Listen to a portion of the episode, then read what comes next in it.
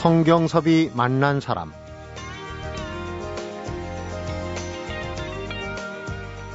질병은 초기에는 치료하기 쉽지만 진단하기가 어렵고 반대로 시간이 흐르면 진단하기는 쉬워지지만 치료하기가 어렵습니다.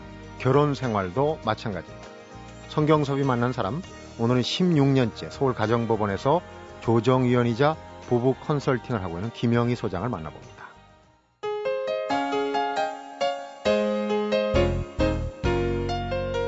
어서 오십시오. 안녕하십니까? 네, 안녕하세요. 네, 엊그제가 5월에는 참 뭐 가족들이 거명되는 날이 많은데 둘이 하나가 된다고 해서 21일이 부부의 날 아니었습니까?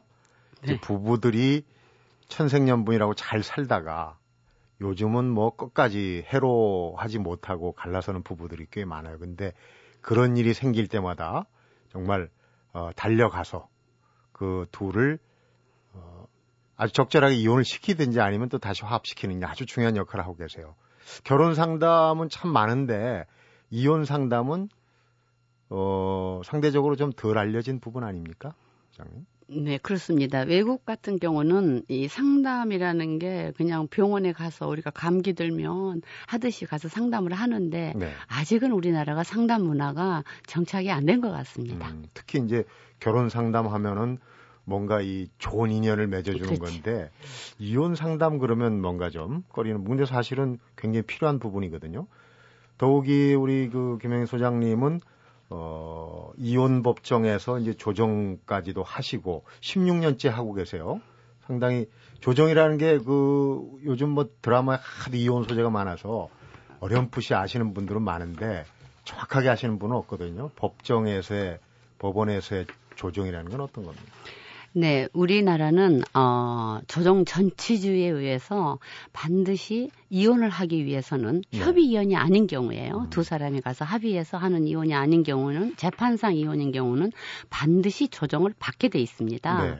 그러면 우리나라의 이혼이 에, 조정 이혼과 재판 이혼이 있다 이렇게 생각하시면 돼요. 네. 에, 그 조정에서 불성립이 됐을 때 재판부로 저희들이 넘깁니다. 음. 그랬을 때 이제 에, 법정으로 이제 넘어가는 거죠. 네. 물론 네. 저 정도 법정에서 합니다만은 그래서 그런 과정을 거, 겪어야 되는 거지요. 네. 네. 그러니까 이제 조정이라는 거는 어느 정도 단계를 거쳐서 이건 뭐 협의로는 안 되겠다. 이혼을 전제로 해서 이제 절차를 밟는다. 거기선 뭐 재산 분할도 그렇고 아이들 양육권도 그렇고 굉장히 중요한 문제가 결정이 되지 않습니까? 아, 대단하죠. 네. 그러니까 조정을 어, 이렇게 하시면 되겠어요. 재판이라고 생각하시면은 더 오히려 근접할 겁니다. 오히려. 네, 네. 오히려. 왜냐하면 조정에서 어, 수천억, 수백억도 조정으로서 그것이 마무리가 되고요. 네. 조정 성립이라고 그렇게 말을 하고요. 근데 성립이 안 될 경우에만 재판부로 넘기는 거거든요. 음. 그러니까 사실상 조정위원들의 역할이 대단하고 네. 조정위원들이 라이센스가 우순서를 그런 말을 하는데요. 조정위원은 라이센스가 없는 판사와 똑같다. 음. 예, 그렇게 예, 제가 말을 합니다. 네. 알아듣기 쉽게.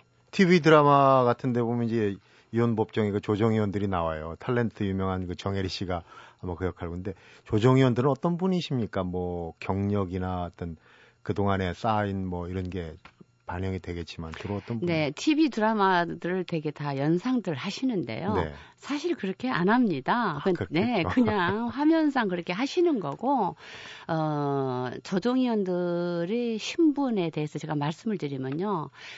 저는 서울 가정법원에 속한 조정위원이기 때문에 저는 네. 서울 가정법원만 가지고 말씀을 드리겠습니다. 네.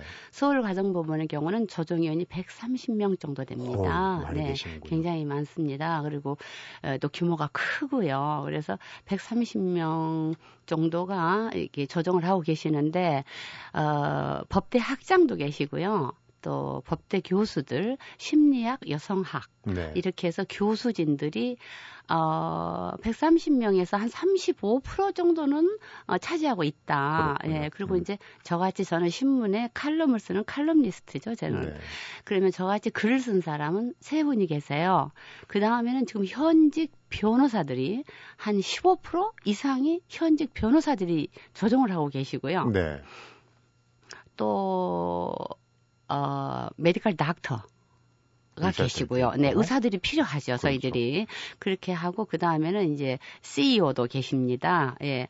그래서 조정위원들의 구성도가 이렇게 돼 있어요. 음. 그래서, 어, 막강들 하시죠? 듣기로는 사회 전반적으로 건전한 상식을 가지시고 판단할 수 있는 그런 분들. 이제 말은 굉장히 엄청나지요. 뭐, 그냥, 뭐, 하여튼 대단하신 분들을 모신다. 근데 대단한 건 아니고요. 김영희 소장님 경우는 뒤에 여쭤보겠습니다. 어떤 그 배경을 갖고 계신지는 여쭤보겠는데 조정 의원이 한 130분 계시는데 사실 본인이 좀 쑥스러울 수도 있는데 조정의 이 어떻게 하면 조정률이라고 그러나요? 성사율이라고 이게 상당히 다른 분들보다 아, 높은 성공률을 가지고 있다. 그래서 일명 어, 서초동 법원이 있는 서초동의 솔로몬이다 이런 별명을 갖고 계신다고 그러는데. 네. 그냥 저한테 서초동 솔로몬은 이미 다 알려진 뭐 너무 알려진 얘기고요. 네. 무슨 귀신, 달인, 뭐 그냥 끔찍끔찍한 말이 많이 붙어요. 네. 붙은데 에, 제가 조정을 좀 하지요. 한조정 하시는 그렇죠. 거죠? 그렇습니다. 네. 합니다. 그래서 저는 저 같은 경우는 어려운 조정이 별로 없어요. 네. 이제 그게 좀 이상하기도 하지만 음, 그래서 이러다 보니까 각 지방에 있는 법원 에서 저한테 초청을 많이 하세요. 네. 원장님들이 전화를 하셔가지고 어, 교육 문제에 와서 어, 좀 조정위원들하고 또 판사님들도 모시고요. 네. 에, 제 조정 비법. 기법에 대해서 이야기를 해달라고 해서 저는 그걸로 바쁩니다. 네. 그 저는 비법 없는데 자꾸 저한테 비법이 뭐이냐고 저- 가정법원에서도 제가 여러 차례 했죠. 네. 예. 했는데 비법은 없는데 자꾸 비법을 말씀들 하시라고 그래요. 음. 그래도 뭔가가 있을 것 같은 생각이 드는데 우선 그 조정이라는 게 이런 얘기 있으니 뭐 이혼 막 그 치열하게 다툼하고 그럴 때 지금 부부는 전생에 뭐였나 하는 그런 뭐 의문도 갖게 되고 하지만은 또 어떤 경우에는 뭐 저 정도 일 가지고 이혼까지 가려고 하느냐. 근데 당사자들은 또 심각하거든요. 예. 근데 조정 이혼으로서는 어떻게 보십니까? 아, 그러니까 저 정도를 가지고 이혼을 하려고 그러는가는 젊은 층에 많고요. 네. 예. 물론 세대 차이가 틀리니까 그러기도 해요. 그런데 많고 나이 드신 분들 같은 경우는 너무 겹겹이 쌓인 아주 그 지독한 그 수십 년의 그런 게 있기 때문에 오래된 병이죠. 아 지독하죠. 지독합니다. 예. 그런 경우는 있지만 젊은이들 이혼이 어쩔 때는 제가 이렇게 볼 때는 본인들은 굉장히 고통스럽고 힘들겠지만 음. 아, 좀 저런 건 이혼까지 안 가야 될 텐데 주변에 사람이 없나? 음. 좀 그렇게 안타까울 때가 상당히 많이 있어요. 네. 그런데 이제 우리 김영희 소장님이 대단하신 게 이제 조정이라는 건 이혼을 전제로 갈 때까지 간 거란 말이에요. 근데 네. 그 전에 상담을 통해서 이게 이제 부부 컨설팅이라고도 얘기도 하는데 이 이혼 갈라설 위기에 있는 부부들 어떻게 좀 잘 어, 어루만져서 다시 살게 해주는 이런 역할도 하신단 말이에요. 예, 제가 어, 어 16년 동안 법원에 일하고 있으면서도 제가 개인 그 상담소를 안 했었어요. 네. 건방졌었죠. 그런데 저한테 이 상담소를 열게 된 그 계기라는 게 하와이 족쇄 사건이라는 것이 나옵니다. 수갑하고 족쇄. 그래요. 그 무슨 국제 사건입니까 하와이? 네, 제가 이제 하와이 시에서 저를 특강을 요청해 왔어요. 네. 예, 그래서 제가 이제 에 근데 그때 어느 분이 어 수갑을 차고 이제 현재 재판 중에 있는 분인데 그분이 어 법정에서 우리는 우리 한국 사람들은요 툭하면 너 죽여버릴 거야 이런 소리 많이 하잖아요. 네. 우리 화나면 많이 하잖아요. 입버릇처럼 하죠. 입버릇처럼 하죠. 그런데 미국에서는 그런 말하면 큰일 나요. 총기. 아우 무섭습니다. 네. 그러기 때문에 안 해야 되는데 그 남편이 이제 수갑을 산 상태에서 보석금을 내고 재판에 응했는데 복도에서 부인을 만났어요. 네. 만나니까 화가 나니까 10년을 살았는데 화가 나니까 내가 너를 가만둘 줄 알아? 너 두고 봐. 내가 너 죽여버릴 거야. 이랬다고요. 네. 그러니까 여자가 바로 거기다 신고를 해버렸어요. 나 생명의 위험을 느낀다. 음. 예. 그러니까 바로 보호를 해줘야 되겠죠? 예. 그래서 재판에 들어가서 재판이 연기가 됐는데 나오자마자 족쇄를 채워버리더랍니다. 네. 예. 이거는 굉장히 왜냐하면 이미 폭행을 했던 사람이 또 다시 그런 발언을 했기 때문에 이거는 굉장히 위험하다고 생각한 거죠. 가중된 거네. 네. 그래가지고 그분이 족쇄를 찼어요. 음. 족쇄를 차면은 이건 상당한 것이 불리하죠. 네. 예. 그랬은 상태인데 이분이 어, 김영희가 서울에서 온다. 음. 그러니까 이분이 저한테 희망을 거시였던 것 같아요. 그래가지고 보석금을 내고요. 또 나오셨어요. 제 날짜에 맞춰서. 네. 그래서 제가 호텔에서 밤에 돌아다니다가 좀 늦게 들어왔는데 9시쯤 들어왔는데 복도에 가서 무릎을 꿇고 앉아 있는 거예요. 어떤 젊은 남자가. 네. 그래서 왠지는 어디 저를 금방 알아봐요. 알아보더니 선생님 저 좀 살려주십시오. 선생님이 안 살리면 저는 죽습니다. 그래서 막 엉엉 우는 거예요. 음. 족쇄니까 얼마나 무서워요. 난 영화 빠삐에서나 봤지. 난 진짜 족쇄라는 건 상상도 못 하겠어요. 네. 그래가지고 제가 그 호텔에 저기 그 숲속이 하와이는 좀 숲이 굉장히 많죠. 울창하지 네. 않습니까? 네. 그래서 호텔 그 숲속으로 같이 갔어요. 가면서 이제 그 여자도 왔어요. 음. 그래가지고 같이 가면서 아 어떻게 해야 될지를 저도 모르겠어요. 법정에서 조정은 해봤지만 이렇게 한다는 건 제가 처음이었거든요. 네. 그래서 어, 반만을 다 대고 하느님 일단 족쇄는 무섭습니다. 제가 죽는 한이 있어도 족쇄는 일단 풀어야 되겠습니다. 그러면서 네. 저 그때 제정신 아니었어요. 그랬어요. 그리고는 제가 저 혼자 야 김영희 너 김영희잖아. 너 할 수 있어. 해봐. 제가 그랬어요. 음. 주문을 막 저한테 외운 거죠. 네. 그래가지고 그때 제가 밤 9시서부터 새벽 2시까지요. 그 숲속에서요, 무섭기도 해요. 하와이는 가스 등이 이렇게 시커먼 등이 이렇게 막 그 바람에 휘날리잖아요. 네. 그 얼마나 무서워요. 저는 겁이 많은데. 그런데 거기서 했어요. 제가 무슨 말을 어떻게 했는지를 모를 정도로요. 당사자 두 명을 앞에. 두 명 앞에 앉혀놓고요. 그게 제 첫 상담이었어요. 그래가지고 그 남자하고 여자하고 그렇게 제가 씨름을 다섯 시간이죠. 그러니까 네. 그렇게 하면서 제가 아 이런 말을 했어요. 다른 말은 기억이 별로 안 나는데요. 음. 어, 두 사람이 한때는 사랑해서 결혼했지 않느냐.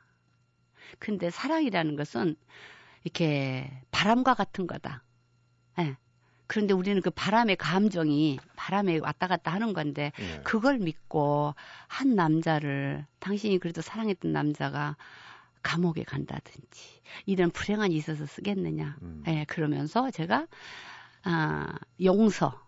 용서라는 것은 세상에서 가장 아름다운 보석이다. 네.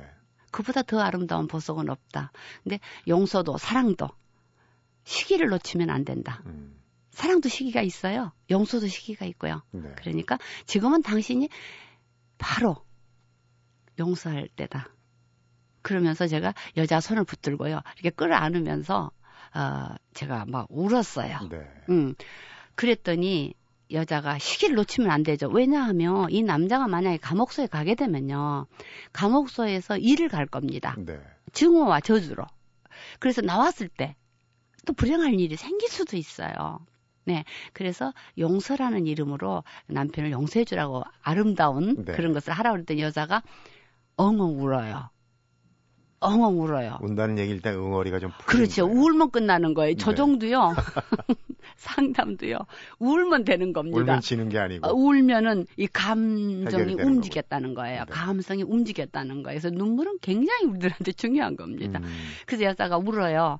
그래가지고 두 사람이 끌어안으니까 저도 끌어안고 셋이서 그 미쳤어요. 그, 그 새벽에 막 엉엉 울었어요. 네. 그래서 여자가 소를 취하했었습니다. 음. 그래서 이거는 미주 지역에서 아주 유명한 사건이에요. 하와이 족쇄 사건. 하와이 족쇄 사건. 조정하고 상담한 부부들 음. 꽤 오랜 세월인데 어림 잡아서 몇 쌍이나 되는지 기억이 나십니까? 와, 그거가요.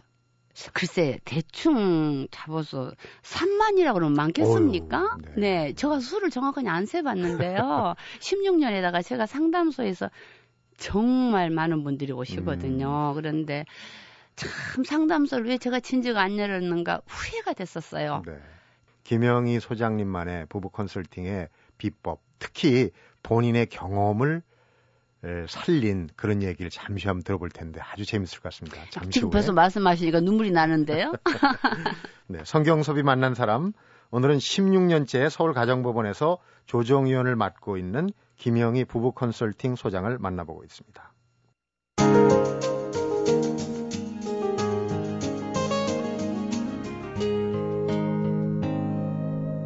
성경섭이 만난 사람.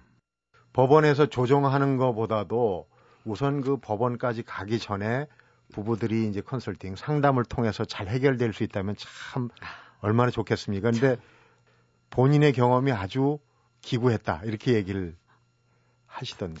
지금 또 말씀하시니까 제가 좀 목이 메이고 또 사람인지라 네. 아, 조금 눈물이 조금 어릴라 그러네요. 얼마나 어려운 얼마나 결혼 생활 하셨길래. 얼마나 아 365일이죠. 네. 근데 저는 366일을 이혼을 생각했어요. 그럼 음. 1일은 뭐냐? 꿈속에서도 했으니까. 예, 그렇게 제가 제 결혼 생활이 정말 참, 참 참담 그렇게 했다는 거는 세상에서 많이들 알고 계시는데요. 네. 예, 정말 힘든 결혼 생활을 했습니다. 음. 예, 뭐 어, 애가 셋인데요. 제가 애가 셋이고 연애 결혼을 했죠, 분명히 연애 네. 결혼을 했는데 저희 남편이 이 신문 기자였어요. 네. 신문 기자였는데 집에를 전혀 안 들어오고요. 한 달에 한 세 번? 네, 그 정도. 그런데 애는 셋이잖아요. 세 번 외박을 한 게 아니라 세 번을 세 번을 들어줘, 세 번. 네, 어떻게 나보다 세 번을 아느냐 그러는데, 하도 그래서 제가 달력에다 동그라미를 쳐봤어요. 네. 그랬더니 그게 제가 기억에 남는 거예요. 예. 그래서 들어오니까 당연히 월급 없죠. 음. 뭐, 밥을 저는 너무 굶어가지고, 예. 아, 먹을 게 없잖아요. 그러니까 너무 굶어도 보고. 제가 사실은 무남동녀 외동딸입니다. 네. 7년 만에 저를 낳았어요. 근데 저희 친정이 굉장히 부유해요. 근데 어머니가 결혼을 반대하셨거든요. 그러니까 어머니한테 손도 못 내밀겠고, 자존심에.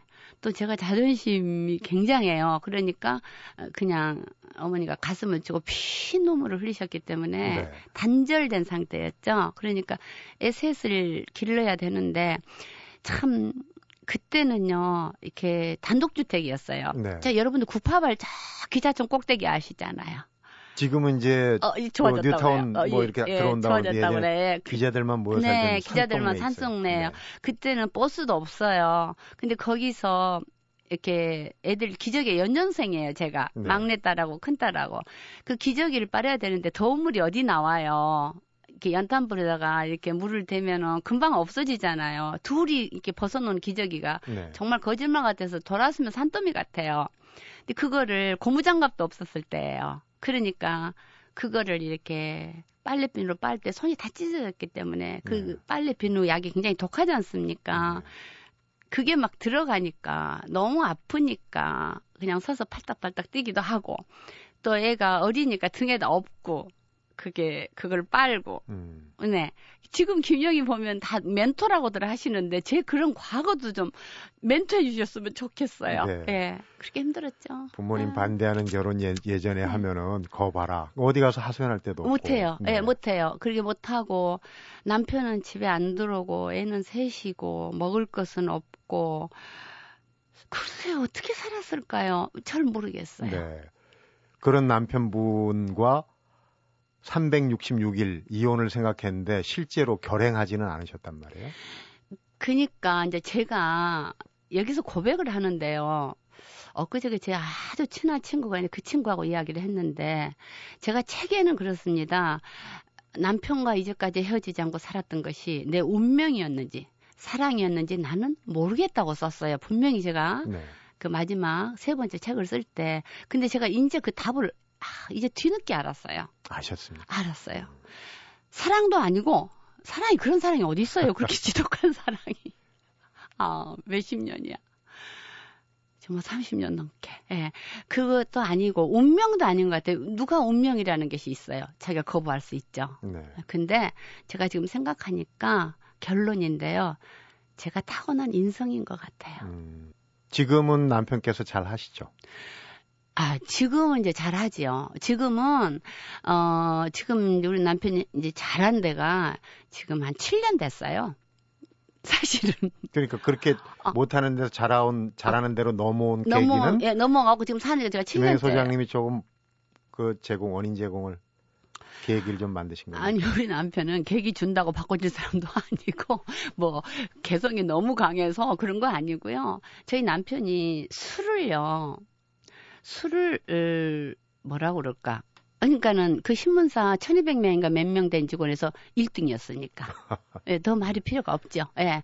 그러니까 술을 너무 먹어서, 아, 힘들었는데, 저희 남편이 술을 기적같이 끊어버렸어요. 네. 예, 그래가지고 7년 됐어요. 음. 그런데 저희 남편이 참 훌륭해요. 사실은 여러분들도 아시겠지만 술을 끊는다는 것은 그 정도 중독성이 강한 사람이 술을 끊는다는 것은 있을 수가 없는 일이에요. 네. 근데 저희 남편이 역시 아주 그냥 하루 아침에 그거를 끊어버리고 지금은 뭐 진짜 올라타가지고 술 먹으라고 입에다 넣어도 안 먹을 정도로. 네. 예, 그러니까 제가 지금 무지하게 편안한 거죠. 음. 네. 부부 컨설팅을 하시겠다고 오신 분들한테 네.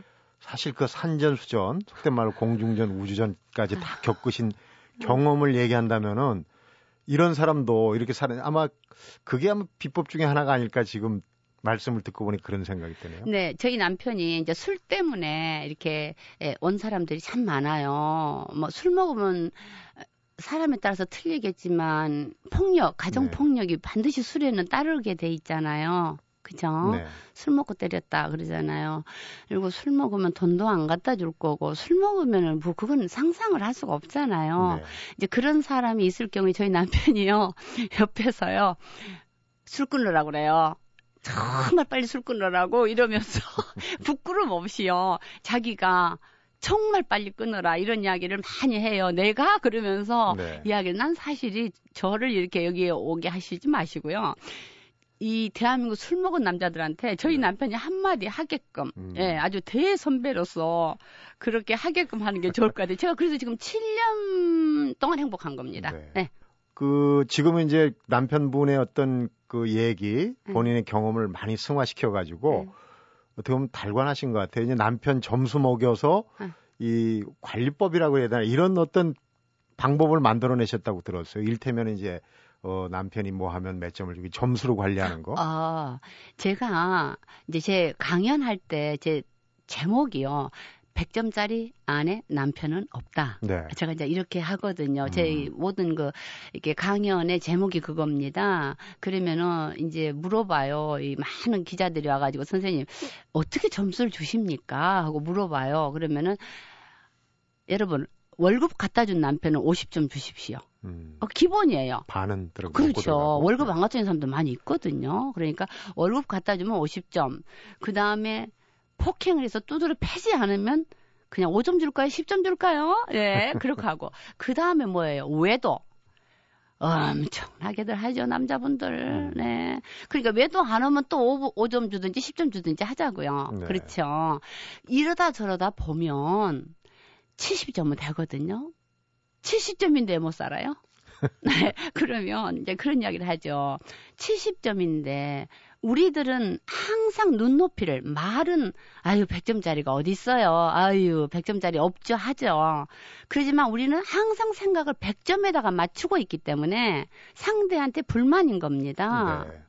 네, 상대한테 그래서 불만인 거예요. 기대가 크니까. 그렇죠. 100점에다 딱 눈높이를 고정시키고 있기 때문에 그래서 여러분들 지금 이 시간에요. 이 방송 들으시면요. 제가 말했잖아요. 월급 갖다 주면 50점이고요. 때리지 않으면 5점에서 10점 주시고요. 바람 피워서 성병 옮겨주지 않으면 또 5점, 10점 주시고요. 음. 이러다 보면은 70점 되면 그냥 사셔야 돼요. 혹시나 네. 연령적인 세대 차 때문에 음. 반발할 수 있는 청취자가 있다는 거 꼭 명심하시고요.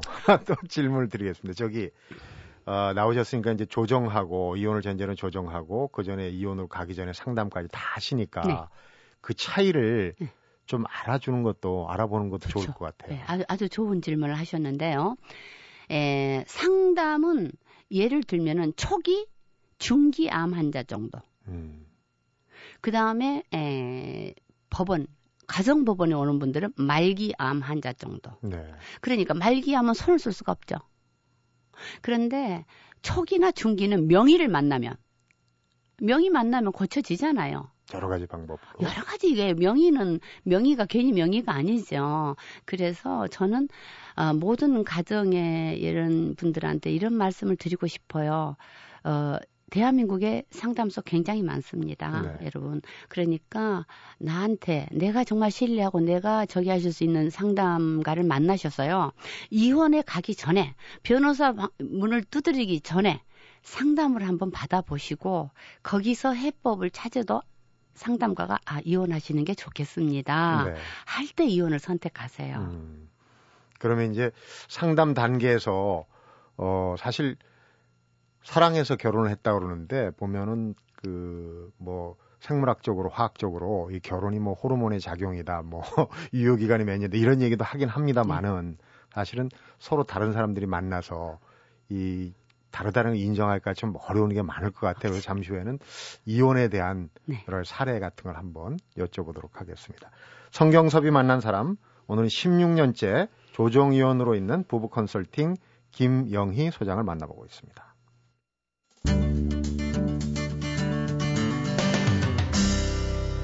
성경섭이 만난 사람. 우리 김영희 소장님 예전에 어느 심리학자분 인터뷰를 저희 프로그램에서 하는데 어, 낭만적인 결혼, 부, 부모가 반대하는 결혼은 이혼할 확률이 높다. 뭐 이제 유형적으로 예전에 보면 뭐 너무 사랑해서 이혼한다든지 성격 차이로 일어난다 이런 좀 영화 대사 같은 게 많았는데 지금 실제로 현장에서 만나는 이혼의 이 문제를 안고 있는 부부들 어떤 경우가 제일 많습니까? 어, 이혼 이제 사유를 말씀하신 것 같은데요. 자, 서울 가정법원에 접수된 그 이혼의 그 사유는 첫 번째가 아, 요즘 많이 바뀌어졌는데요. 음, 일반적으로 그냥 성격 차이라고 말을 하죠. 근데 네. 성격 차이는 사실상 그 성격 차이란 말은 애매모호한 소리예요. 경제적으로 에, 이렇게 문제가 많이 생길 때도 그냥 성격 차이, 뭐 이래도 성격 차이. 그래서 굉장히 그거는 이렇게 포괄적인 의미인데요. 네. 일단은 성격 차이, 배우자의 외도가 지금은 엄청납니다. 그렇습니다. 아, 굉장합니다. 배우자의 외도라는 게 굉장합니다. 그런데 이런 그 상담 사례 중에도 이 부분은 이혼하는 게 낫겠다. 행복해지기 위해서가 아니라 덜 불행해지기 위해서 그런 사례도 있을 것 같아요. 저는 일단은 저는 이제 물론 그것이 말씀하시는 게 어떤 타당성이 있으신데요. 저는 일단 제 상담소 문턱을 딱 넘어오기만 하면 네. 저는 제가 죽든지 살든지 이혼을 안 하게 해요. 음, 저가 아주 그냥 저를 던져요. 네. 예, 저를 던지고 에, 왜냐면 왜냐하면 살아보니까 별난 남자가 없고 별난 여자가 없거든요. 그러니까 개선해서 이 개선하는 방법을 서로가 모르기 때문에 그러니까 인생의 대선배 또 많은 그 어떤 이론과 뭐 학식이 있는 분한테 그런 이야기를 들을 때 자기들이 모르는 걸 느낄 수가 있거든요. 네. 서로 소중함도 하게 되고요. 그래서 어 저는 저 몸을 던집니다. 제가 그래서 지금 여기 저기 링게를 맡고 왔잖아요. 어, 링거통. 그러니까 지금 출연하려고. 너무 네. 그리고 보통 그, 그 사람의 인생을 좌우하는 그런 상담이기 때문에 사실은 시간상으로나 체력적으로나 굉장히 힘든 일이실 것. 같아요. 예, 보통 상담소에서 40분에서 1시간씩을 한다는데 저는 좀 덜었나 봐요. 저는 3시간도 하고요. 그 그러니까 제가 그 미친 사람 같아요. 그런데 어떻게 그 사람들 아 죽겠어요. 제가 지금 고민이 됩니다. 그러니까요. 네. 그 정말 어떤 짝을 맺어주는 거가 음. 한 동메달, 은메달이라고 하면 헤어질 부부를 잘 해서 계속 살게 하는 거기 또그 사이에 자녀도 있지 않습니까? 이게 뭐. 금메, 금메달감인데 아, 그럼요. 저 이제 상담소 같은 경우는 마지막에 둘이 키스를 해요. 저 음. 앞에서 뽀뽀를 하고요. 그 다음에 여자들이 소원이 뭔 줄 아십니까?